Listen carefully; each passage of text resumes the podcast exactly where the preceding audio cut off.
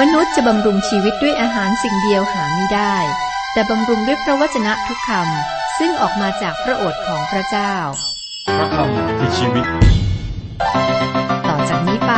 ขอเชิญท่านรับฟัง รายการ พระคำพีทางอากาศ สวัสดีครับ รายการพระคัมภีร์ทางอากาศจะเสนอโดยผู้ประกาศข่าวประเสริฐ เราอ่านและศึกษาพระคริสตธรรมคัมภีร์ แบบอธิบายสำหรับท่านที่สนใจความหมายของคัมภีร์ไบเบิลหรือว่าพระคริสตธรรมคัมภีร์เป็นคิตชนหรือท่านที่สนใจ ช่วงเวลานี้ก็เป็นช่วงเวลาที่เหมาะสม เรามาทำความเข้าใจ เกี่ยวกับ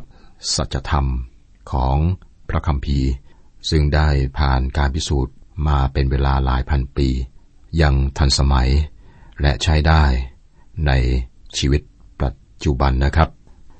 คุณผู้ฟังครับตอนที่แล้วอ่านและศึกษาพระธรรมกิจการถึงบทที่ 14 เป็นพันธกิจของอัครสาวก คนสำคัญคืออาจารย์เปาโล บทที่ 14 ถึงข้อ 7 นะครับ บทนี้อาจารย์เปาโลและบานาบัสอ่าพบกับกลุ่มคนที่ยากที่สุด ซึ่งอยู่ใน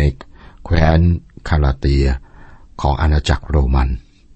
นี่เป็นสถานที่ที่ยากที่สุด ที่อาจารย์เปาโลได้พบ เมื่ออ่านพระธรรมกาลาเตียเราก็จะเห็นด้วยนะครับ ในพระธรรมกาลาเตีย ซึ่งอาจารย์เปาโลเขียนเป็นจดหมายฝาก เป็นจดหมายฝากที่ใช้ถ้อยคำรุนแรงครับ ท่านได้เขียนถึงกลุ่มคนที่ชอบออกนอกทางอยู่เสมอ ตัวท่านเองก็ไปเยี่ยมนะคริสตจักรในแคว้นนี้บ่อยกว่าที่อื่น แคว้นกาลาเตียซึ่งอาจารย์เปาโลเข้าไปประกาศข่าวประเสริฐครั้งแรก เป็นที่เรียกกันตามที่ของพวกอของพวกกาสนะซึ่งเป็นเผ่าเซติกพวกเดียวที่อยู่ในฝรั่งเศส ในศตวรรษที่สี่ก่อนคิตศักราช พวกนี้ก็ลุกรานอาณาจักรโรมันแล้วก็ปล้นกรุงโรม ต่อมาพวกเขาก็ข้ามไปในกรีกแล้วก็ยึดเมืองเดลฟีในปีก่อนคริสตศักราช 280 กษัตริย์นิโคมิสแห่งบิทิเนียได้เชิญพวกเขาข้ามไปในแคว้นเอเชียน้อย เพื่อช่วยในสงครามกลางเมือง พวกเขานี่เป็นพวกที่ชอบทำสงคราม และไม่นานก็ตั้งรกรากในเอเชียน้อย ในปีก่อนคริสตศักราช 189 พวกเขาได้กลายเป็นเมืองขึ้นของอาณาจักรโรมัน และก็กลายเป็นแคว้นหนึ่ง เขตแดนของพวกเขาก็เปลี่ยนไปไม่แน่นอนนะครับ พวกเขาคงภาษาและก็ทำเนียมอยู่เป็นเวลาหลายปีคริสตจักรซึ่งอาจารย์ปาโลตั้งขึ้นในการเดินทางประกาศข่าวประเสริฐครั้งแรก อยู่ในแคว้นคาราเตีย พวกเขาก็เป็นคนที่เปลี่ยนแปลงง่าย ค่อนข้างไม่น่าไว้วางใจ อาจารย์เปาโลเขียนจดหมายฝากกาลาเทีย ใช้ถ้อยคำภาษาที่รุนแรง เพราะว่าพวกเขาก็เหมาะนะต้องได้รับจดหมายอย่างนี้นะครับ ทั้งหมดนี้ก็ทำให้ตอนนี้คือบทที่ 14 นี้น่าสนใจสำหรับเราครับมาร์ตินลูเธอร์ใช้หนังสือกาลาเทียเพื่อการปฏิรูปศาสนา เพราะว่า กาลาเทียนี้เขียนถึงคนที่เหมือนกับพวกเรานะครับ ในบทที่ 14 ข้อ 1 ถึงข้อ 6 นี้ก็เป็นพันธกิจในเมืองอีโคนิยุม แล้วก็เหตุการณ์ต่อไปครับจะเป็นเหตุการณ์ที่เมืองลิสตราครับคุณผู้ฟังครับเราจะอ่านและศึกษาด้วยกันนะครับ บทที่ 14 เหตุการณ์ที่เมืองลิสตราข้อ8ถึง10 บอกว่า ที่เมืองลิสตรามีชายคนหนึ่ง นั่งอยู่ใช้เท้าไม่ได้ เขาเป็นง่อยตั้งแต่กำเนิดยังไม่เคยเดินเลย คนนั้นได้ฟังเปาโลพูดอยู่ เปาโลจึงคอมเมนดูเขาเห็นว่ามีความเชื่อพอจะพอจะหายโรคได้ จึงร้องสั่งด้วยเสียงอันดังว่า จงลุกขึ้นยืนตรง คนง่อยนั้นก็กระโดดขึ้นเดินไป ตามที่เราเห็นแล้วกับอาจารย์เปาโลและบานาบัสมีของประธานของอากาทูต พวกเขาเข้าไปที่นั่นโดย ตอนนั้นนะครับไม่มี พระคัมภีร์พันธสัญญาใหม่ พวกเขาจะมีอะไรทำให้น่าเชื่อถือครับ พวกเขาจะพิสูจน์ว่าคำสอนของพวกเขามาจากพระเจ้าได้อย่างไร ครับ ของประธานที่เป็นหมายสำคัญเป็นสิ่งที่รับรองพวกเขาครับ ปัจจุบันนี้เรามีพระคัมภีร์ครบแล้ว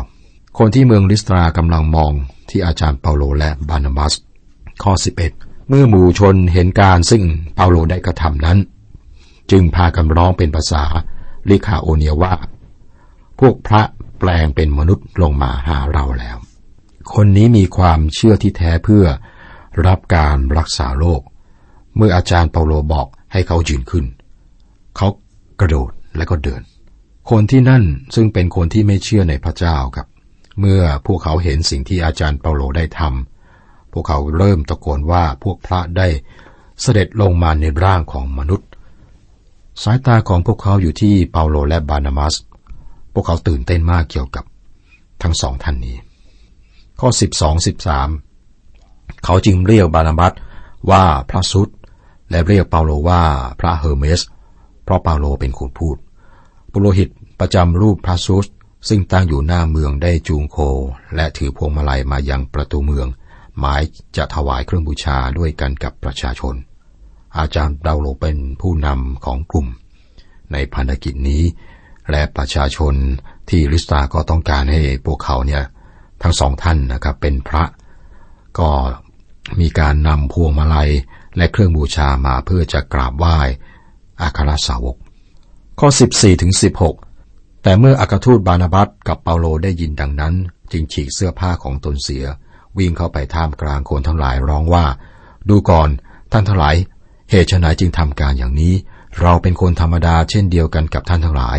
และมากล่าวข่าวประเสริฐให้ท่านกลับใจจากสิ่งไร้ประโยชน์เหล่านี้ ให้ท่านมาหาพระเจ้าผู้ทรงประชน ผู้ใดทรงสร้างฟ้าสวรรค์และแผ่นดินโลก และทะเลและสิ่งสารพัดซึ่งมีอยู่ในที่เหล่านั้น ในการก่อนพระองค์ได้ทรงยอมให้บรรดาประชาชาติประพฤติตามชอบใจ อาจารย์เปาโลและบานามัสไม่เพียงแต่งงแปลกใจ ที่คนเหล่านี้ พากันนะแล้วก็ต้องการกราบไหว้ทั้งสองนะและทั้งสองก็ตกใจมากครับ รีบวิ่งไปท่ามกลางคนเหล่านั้นร้องว่า เราเป็นคนธรรมดาเช่นเดียวกับท่านทั้งหลาย ประโยคนี้ครับ อาคาทูตเปโตรก็พูดพูดกับโคโนเลียส เมื่อโคโนเลียสกราบท่านโคโนเลียสนี่เป็นทหารโรมัน แต่น่าเศร้านะฮะสำหรับบทเรียน มีคริสเตียนบางคนนะครับต้องการให้คนอื่นก้มกราบพวกเขา ข้อ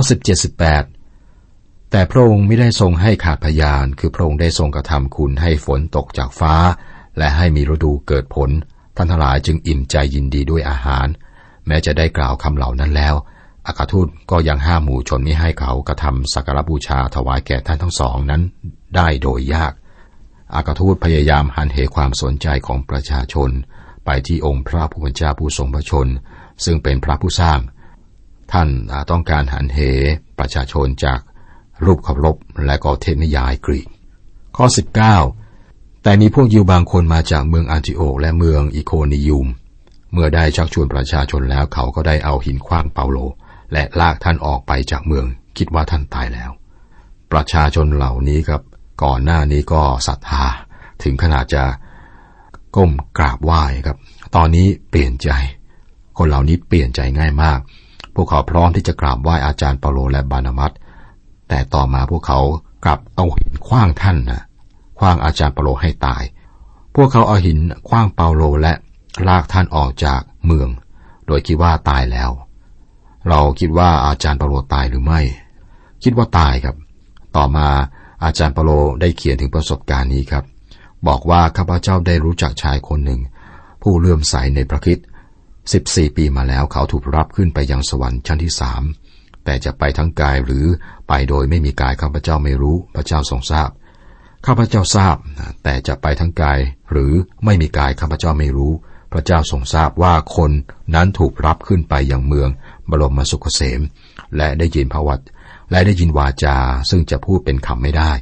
และมนุษย์จะออกเสียงก็ต้องห้าม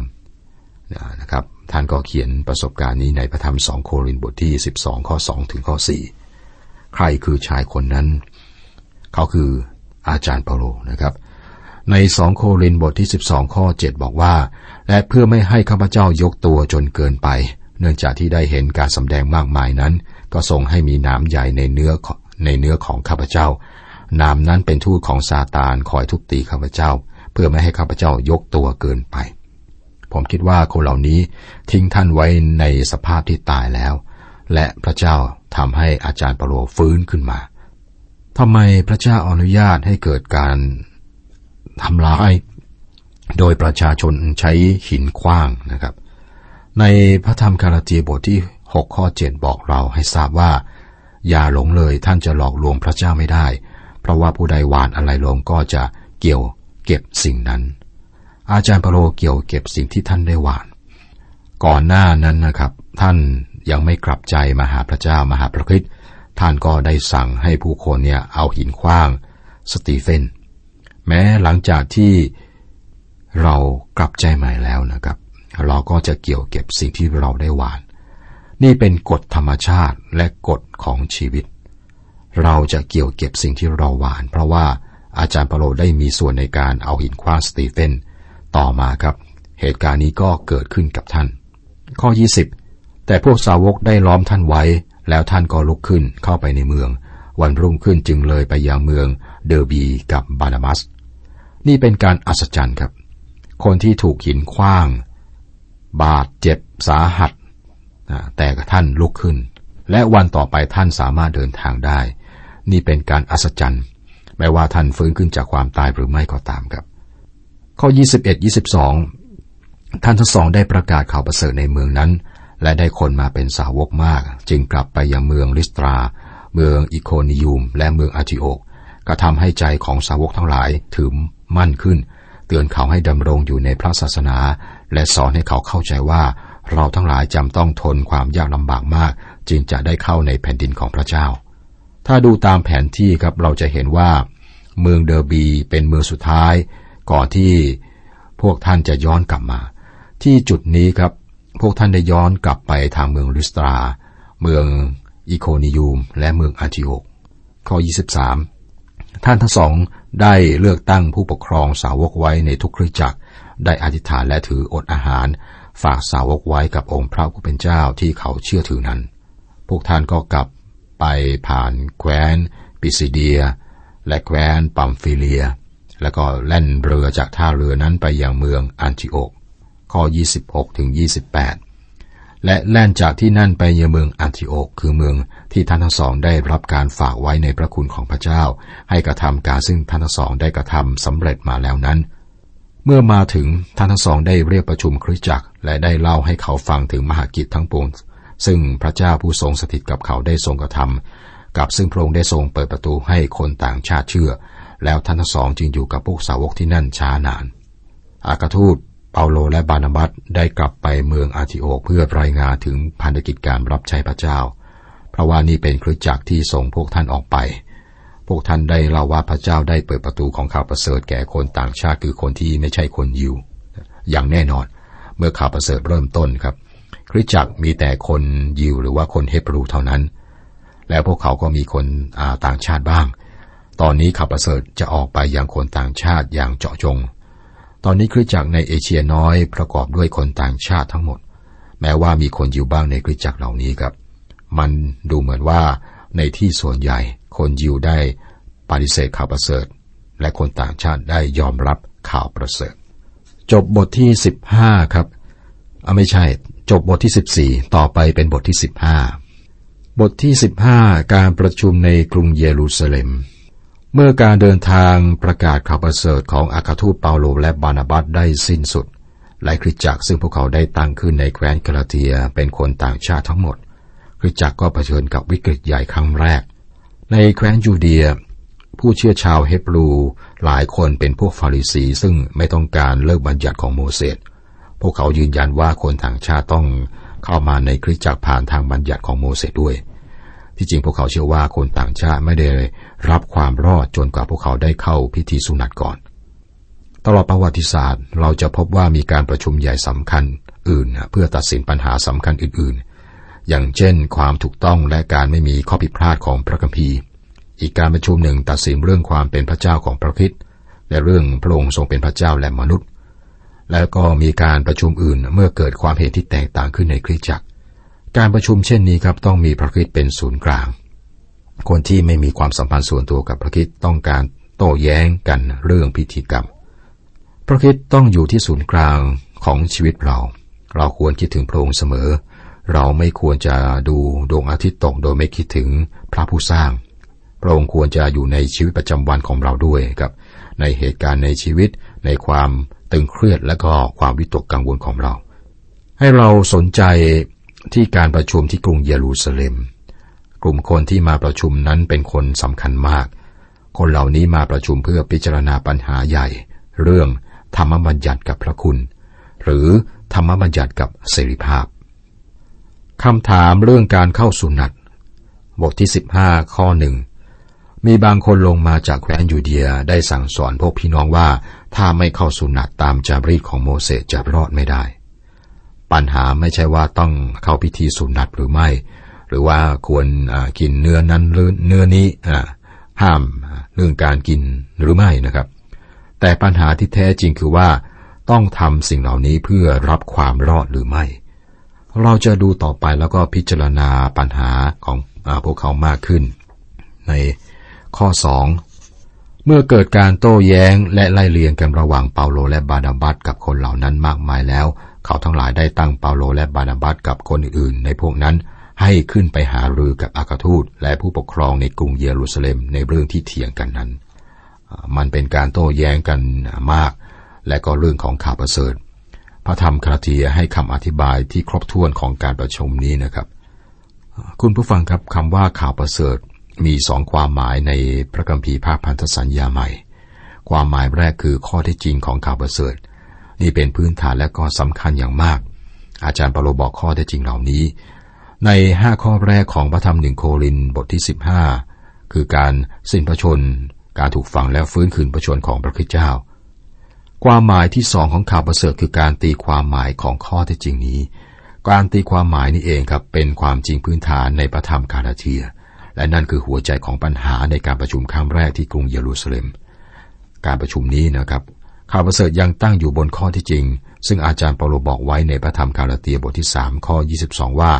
แต่พระคัมภีร์ได้บ่งว่าทุกคนอยู่ในความบาปเพื่อจะประทานตามพระสัญญาแก่คนทั้งปวงที่เชื่อ โดยอาศัยความเชื่อในพระเยซูคริสต์เป็นหลัก เราต้องทำอะไรเพื่อจะได้รับความรอด ไม่ต้องทำอะไรนอกจากเชื่อศรัทธาครับ แล้วก็ในคาราเตียบทที่สองข้อสิบห้าสิบหก บอกว่าเราผู้มีสัญชาติเป็นอยู่ไม่ใช่คนต่างชาติที่มีบาป ก็ยังรู้ว่าไม่มีผู้ใดเป็นคนชอบธรรมได้โดยการประพฤติตามธรรมบัญญัติ แต่โดยศรัทธาในพระเยซูคริสต์เท่านั้น ถึงเราเองก็มีใจศรัทธาในพระเยซูคริสต์เพื่อจะได้เป็นคนชอบธรรมโดยศรัทธาในพระคริสต์ไม่ใช่โดยการประพฤติตามธรรมบัญญัติ เพราะว่าเราเพราะว่าโดยการประพฤติตามธรรมบัญญัตินั้นไม่มีมนุษย์คนใดเป็นคนชอบธรรมได้เลยนี่คือสิ่งสำคัญที่ต้องเข้าใจครับ พวกที่นิยมลัทธิยิวปฏิเสธว่าพระคิดได้สิ้นพระชนเพื่อคนบาปในศตวรรษแรกพวกนิยมลัทธิยิวก็ไม่ได้ปฏิเสธข้อที่จริงของข่าวประเสริฐ มีพยานมากเกินไปครับอาจารย์ปโลบอกว่าคนกว่า 500 คนได้เห็นพระคิดที่ฟื้นคืนประชนพร้อมกันครับถ้ามีพยาน 500 คนในศาลใดก็ตามก็ชนะคดี พวกอากาทูตก็เป็นพยานของพระคิดผู้ฟื้นคืนพระชน พวกนิยมลัทธิยิวไม่ได้สงสัยข้อเท็จจริงของข่าวประเสริฐนะครับ ข้อโต้แย้งอยู่ที่การตีความหมายของข้อเท็จจริงครับ พระคิดทำอะไรเพื่อมนุษย์บนไม้กางเขนภารกิจของพระองค์เพียงพอจะช่วยมนุษย์ให้รอดไหมครับ เราต้องทำพิธีบางอย่างเพื่อจะได้รับความรอดหรือไม่ นั่นคือคำถามหรือการตีความหมายของข้อที่จริงครับ เราต้องผ่านหรืออยู่ใต้ธรรมบัญญัติของโมเสสหรือไม่ นี่คือคำถามที่พวกเขาถามและก็โต้แย้งกันอย่างรุนแรงครับ วันต่อไปเราจะมาดูรายละเอียดเกี่ยวกับข้อโต้แย้งและคำตอบนี้นะครับ